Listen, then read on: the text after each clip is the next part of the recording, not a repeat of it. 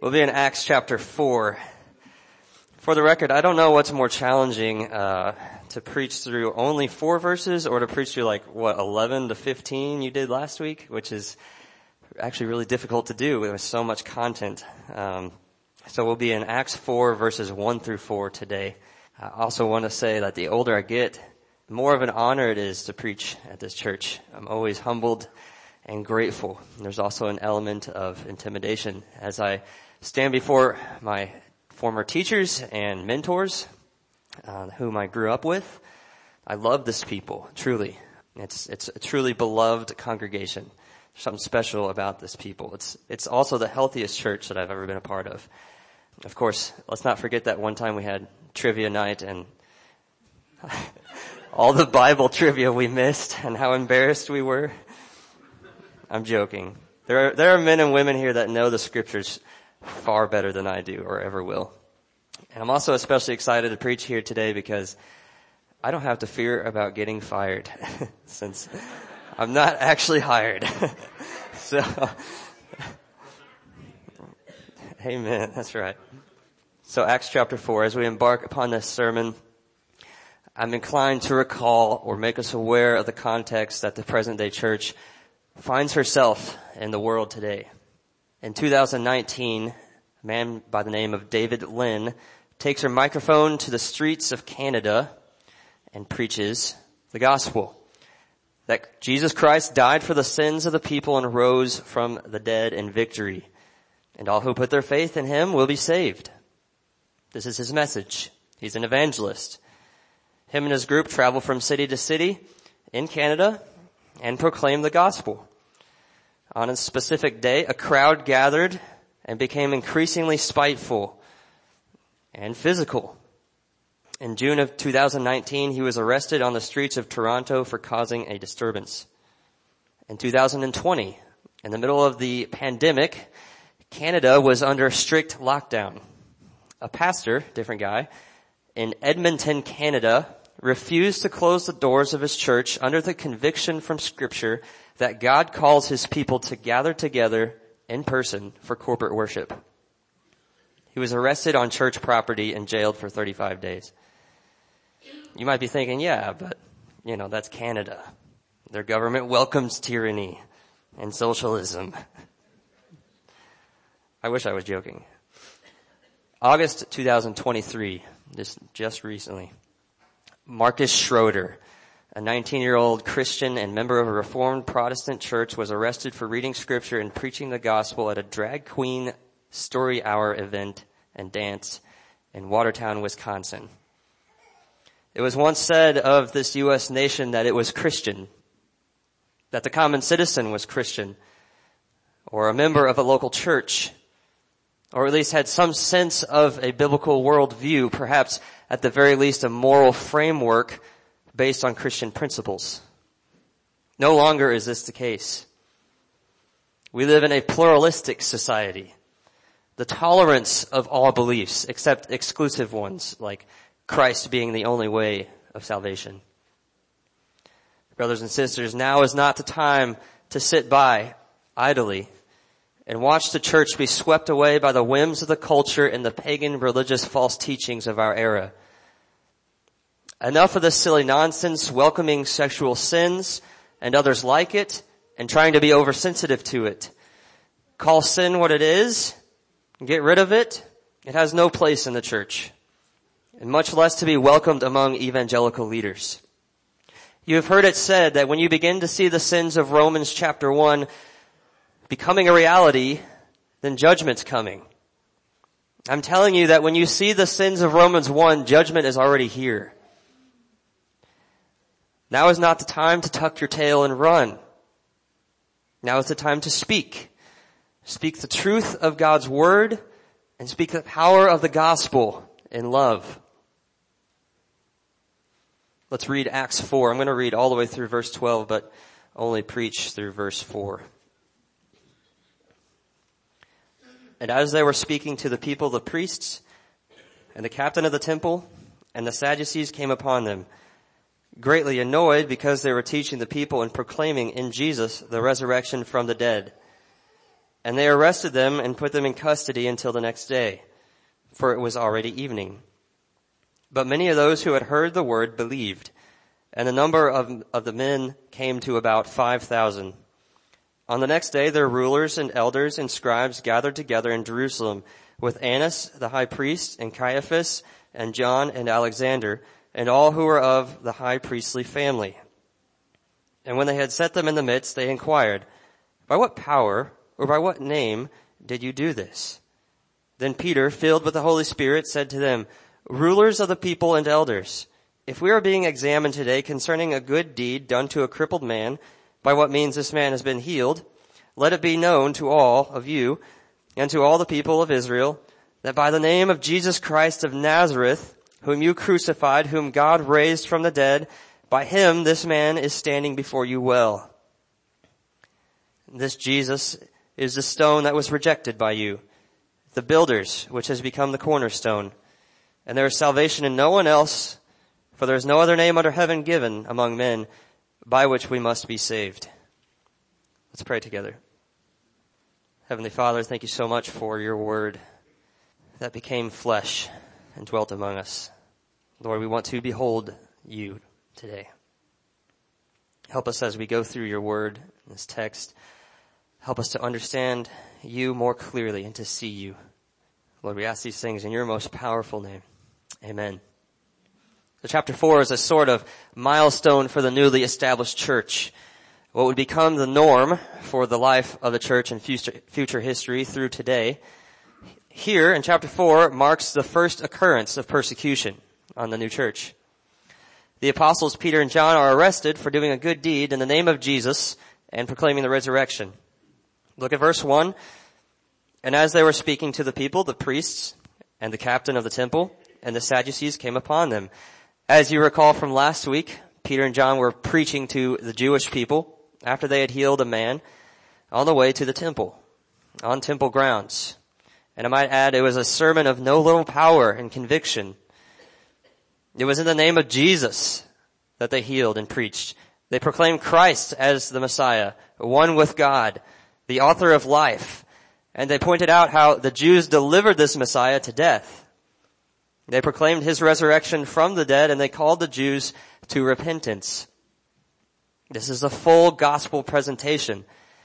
Let me also remind you that these were uneducated, untrained Galileans, and they spoke with power and authority, recalling the Old Testament prophecies which Christ fulfilled. In the name of Jesus, they called all who listened, regardless of social status, to repent and turn to Jesus or be destroyed. You can look back at, at chapter three and see. To say the least, this did not sit well with everyone, especially those devout Jews. Keep in mind, this is also not just two crazy guys on the street corner with a microphone and nobody listening. There were hundreds or thousands of people around them listening to this convicting message. And this is inside temple grounds. And naturally, this causes uh, a scene of some sort. So the priests, the captain of the temple, and the Sadducees came upon them. They seized Peter and John in order to detain them. Remember, of course, the priests are the ones that conducted and officiated all temple sacrifices. The temple guard was evidently the head of the temple police. The leaders at this time, the officiates, and society at large, being under Roman rule, demanded order. So there was temple police, and the temple guard was the head. Some scholars point out that it is possible that this is a Roman guard keeping order in the temple. The Sadducees were a minority religious group that ran temple operations. The priests worked under their leadership. If you, rec- if you recall, the Sadducees are the ones that believed, didn't believe in the resurrection from the dead. They believed that only the Pentateuch, the first five books of the Bible, were inspired, and the rest of the Old Testament was just commentary on the Pentateuch. Since there was nothing explicitly about the resurrection in the Pentateuch, they didn't believe in it. Let's look at verse two. "Greatly annoyed because they were teaching the people and proclaiming in Jesus the resurrection from the dead." Greatly annoyed is a kind and gentle translation for the agitation of these temple leaders. In Greek, it more accurately means distressed. They were distressed by this preaching, likely very angry. You see, the author of Acts is specific here on why they were distressed. Because they were proclaiming in Jesus the resurrection from the dead. Already there are several thousand Christians, which is a threat to these temple leaders. Now the apostles are preaching in Jesus the resurrection from the dead, which goes contrary to the Sadducees' doctrine. As Albert Barnes notes, it interferes with their authority. Multiple, multitudes believed that he had risen, and if he had raised up, it followed also that others would rise. The Sadducees therefore felt that their cause was in danger, and they joined with the priests in endeavoring to arrest its spread among the people. So, look at verse three. And they arrested them and put them in custody until the next day, for it was already evening. It's just like those that are opposed to the gospel message, to try to put it to a halt. Thousands of people listening to and adopting this gospel message poses a threat to the aristocracy. MacArthur points out that by believing this message, they are condemning the Jewish leaders that executed Jesus, and all this is happening in their temple. I want you to understand, this is what is happening to the church today. And like the apostles in Acts four, we have only seen the beginning.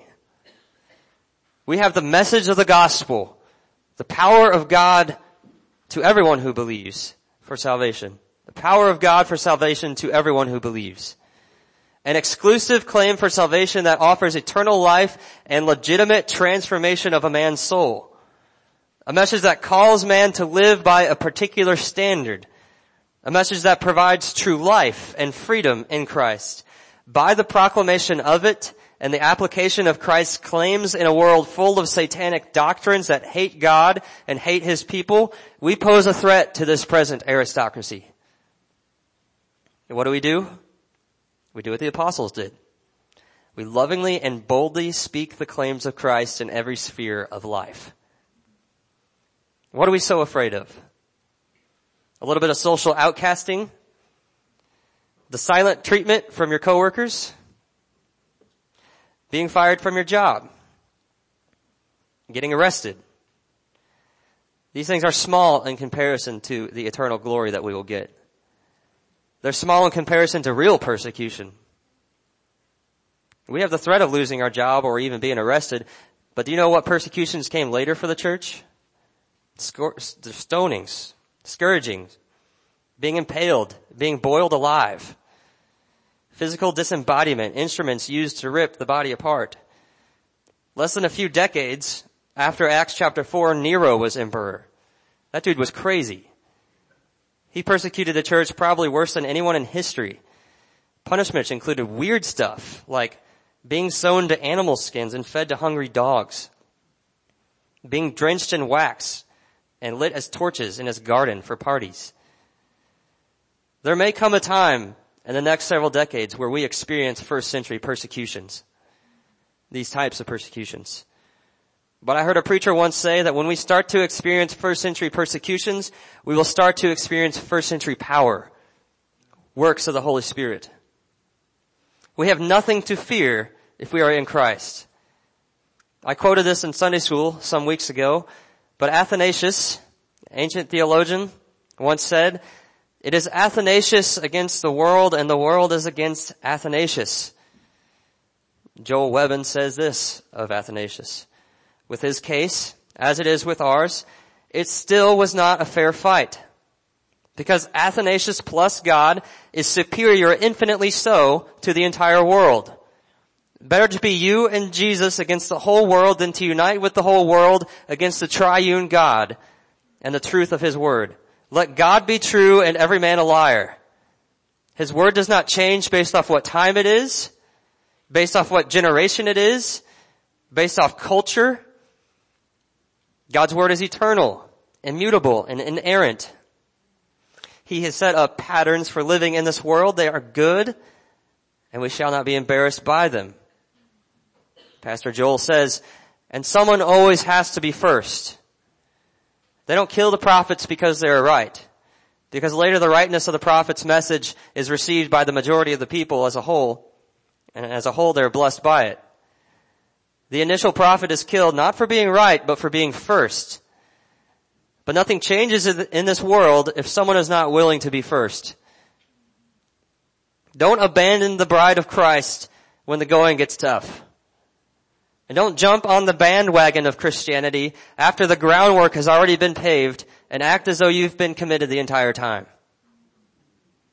Now is the time to proclaim the gospel, to commit to Christ, to be ready in season and out of season. If you have not begun to proclaim Christ in every sphere of life, now is the time to start. When our public schools, universities, and government entities deny what is foundational to the human race, that God created heaven and earth, male and female, He created them, we are already in an uphill battle. To deny God's created order is to deny the gospel. Proclaim the truth of Genesis chapter one even when the whole world says something different. Even when the entire corporation you work for has woke and L G B T Q policies and every coworker goes right along with it, proclaim the truth of God's word if it costs you everything. A follower of Christ will love and adore Christ and preach His gospel regardless of who loves Him and who hates Him. It is said of the Christian that he might gain the whole world and still feel empty. And he might lose the whole world and be affected not.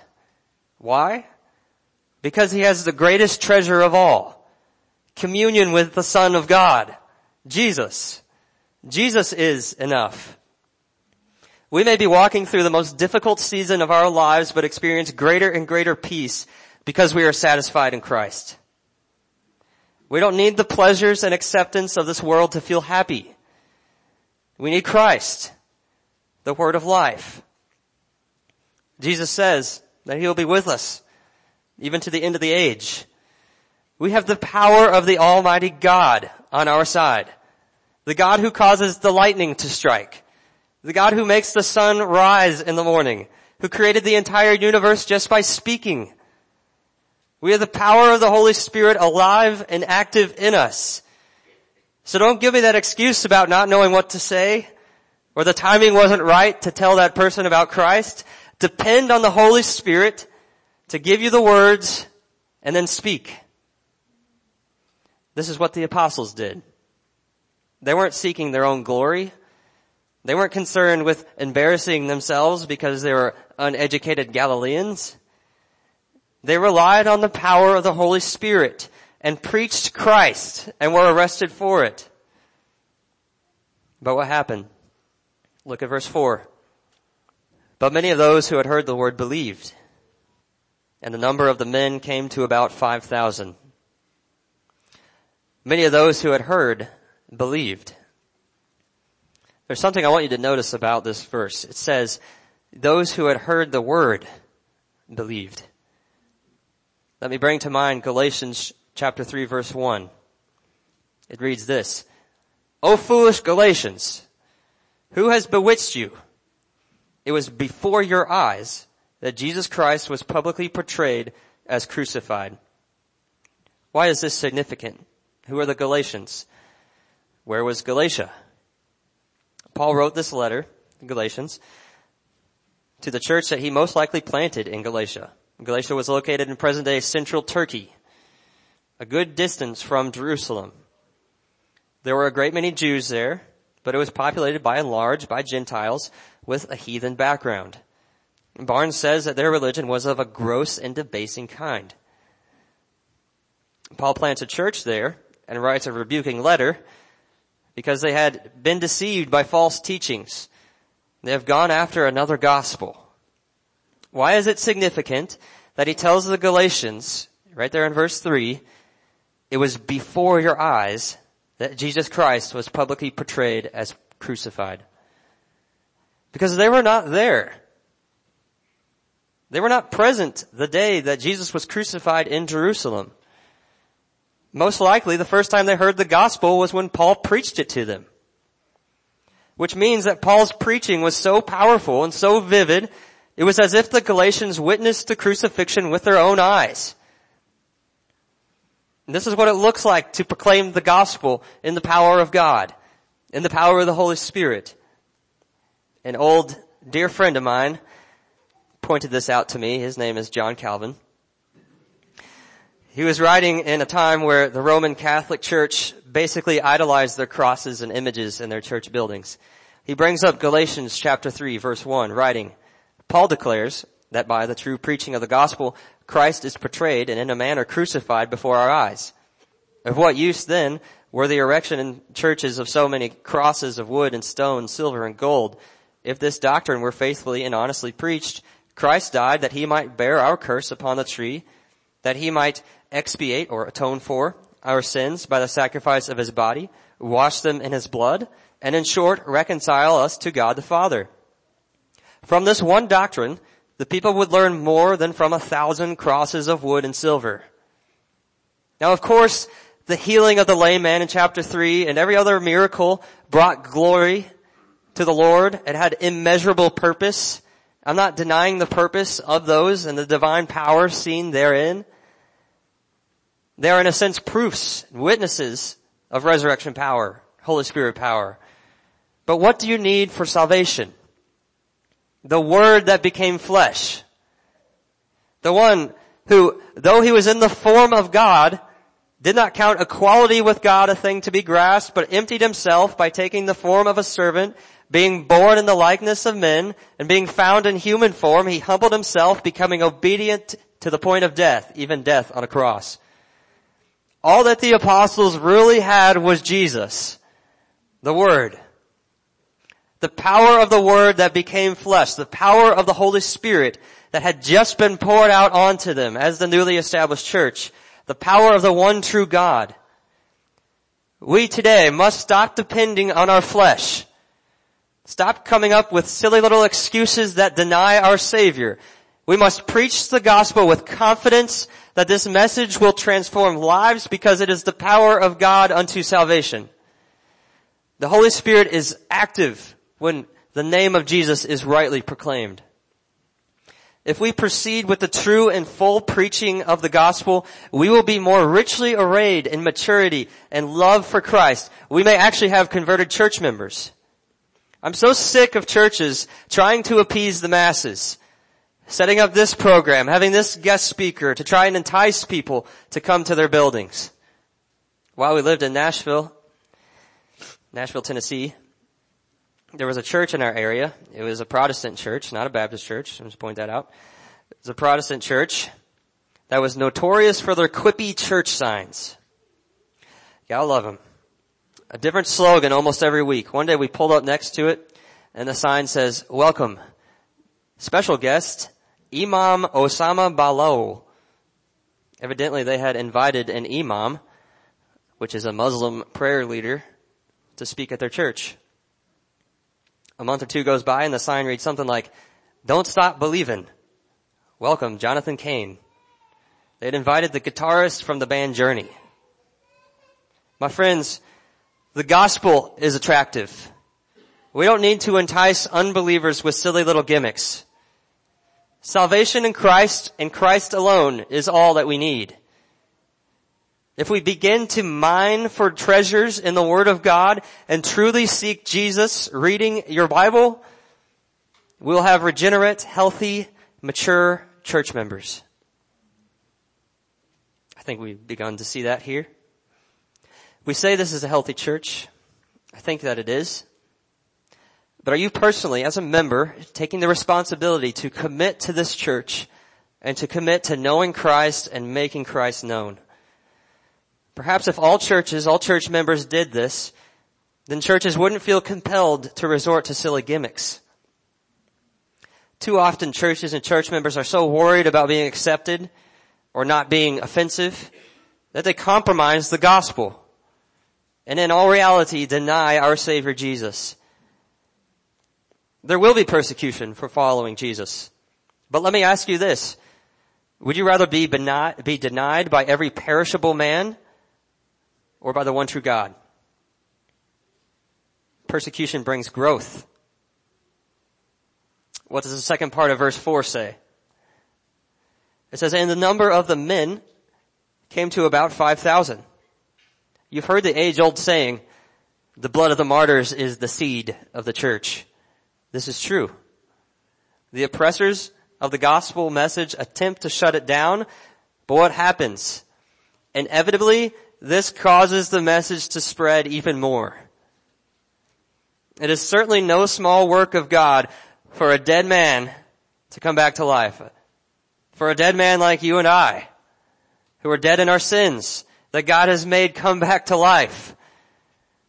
In Acts, we are seeing thousands coming to faith as a result of hearing the gospel. Not only is this clearly a divine act of God, but it also proves the gospel and the power of Christ even more. That in no time at all, thousands would be added to the faith. The number of men, it says, came to about five thousand. That's not including their wives and their children and family members if they had any. To es- some estimate that the total number of Christians at this time would, would have been in excess of ten thousand. Who can bind the word? Paul says in Second Timothy, remember Jesus Christ risen from the dead, the offspring of David, as preached in my gospel, for which I am suffering, bound with chains as a criminal. He says, but the word of God is not bound. He was in chains. He was imprisoned. But the word of the Lord went on. Do not become easily discouraged. For while the world tears us down, tries to stop us, to put a halt to the gospel, while we may be in chains as Paul was, or our bodies fail us, the word of God endures. Let me read this encouraging passage from Second Corinthians. You can flip there if you would like. Second Corinthians chapter four, verse seven. Second Corinthians four, seven.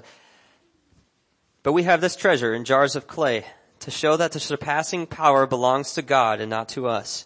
We are afflicted in every way, but not crushed, perplexed, but not driven to despair, persecuted, but not forsaken, struck down, but not destroyed, always carrying in the body the death of Jesus, so that the life of Jesus may also be manifested in our bodies. For we who live are always being given over to death for Jesus' sake, so that the life of Jesus also may be manifested in our mortal flesh. So death is at work in us, but life in you. Since we have the same spirit of faith, according to what has been written, I believed, and so I spoke. We also believe, and so we also speak, knowing that he who raised the Lord Jesus will raise us also with Jesus, and bring us with you into his presence. Verse fifteen, for it is all for your sake, so that as grace extends to more and more people, it may increase thanksgiving to the glory of the Lord. So we do not lose heart. Though our outer self is wasting away, our inner self is being renewed day by day. For this light, momentary affliction is preparing for us an eternal weight of glory beyond all comparison. As we look not to the things that are seen, but to the things that are unseen. For the things that are seen are transient, but the things that are unseen are eternal. Our bodies are being broken down. If not by persecution like Paul, then by sickness or old age. But we do not lose heart. All this has purpose in Christ. We go through these trials so that the life of Jesus may also be manifested in our bodies. He who raised the Lord Jesus will raise us also with Jesus and bring us into his presence. There is no greater place than to be in the presence of God, to behold the Christ, his splendor and majesty. Paul calls, Paul calls his affliction light. He says, for this light momentary affliction is preparing for us an eternal weight of glory beyond all comparison. By way of obedience, truly being a follower of Christ, the sufferings and persecutions that we experience as a result of being a Christian in a world that hates God prepares us, prepares for us eternal glory in Christ. Living the Christian life is difficult. Life in general is difficult. But remember that all of this points to Christ, the finished work of Christ on the cross, the one who brings eternal redemption to his children. We have seen in this text quite clearly that there is power in the word of God. It says, many heard the word and believed. That while the world will hate us for claiming the name of Jesus and sticking to the authoritative word of God and proclaiming his death and resurrection, his word will prevail. Listen to this quote from Augustine on these matters. Written in the four hundreds A D, he writes, to what do these miracles witness? But to this faith which preaches Christ risen in the flesh and ascended with the same into heaven.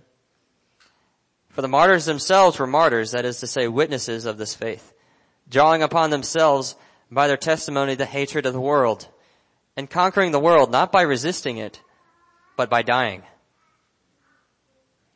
Brothers and sisters, we have this message, the treasure, the gospel, in jars of clay. Our bodies will fail us, but the word of the Lord prevails, and the word of the Lord will last. Jesus Christ died on the cross and rose in victory over sin and death. And there is true life and true forgiveness in him. So the call is to repent and turn to Christ, where there is true salvation, and to go to a world that is dying, preach the gospel, and see it come back to life. Let's pray. Heavenly Father, forgive us of our sins. We are but piles of dust that perish. But your word, Lord, lasts forever. Help us, Lord, to live in light of these truths, the truth of your word. Let your gospel go forward and your name be proclaimed, even when it's difficult and even when our bodies fail us. Help us to put our faith and trust in you and to go with the gospel. In your name, amen.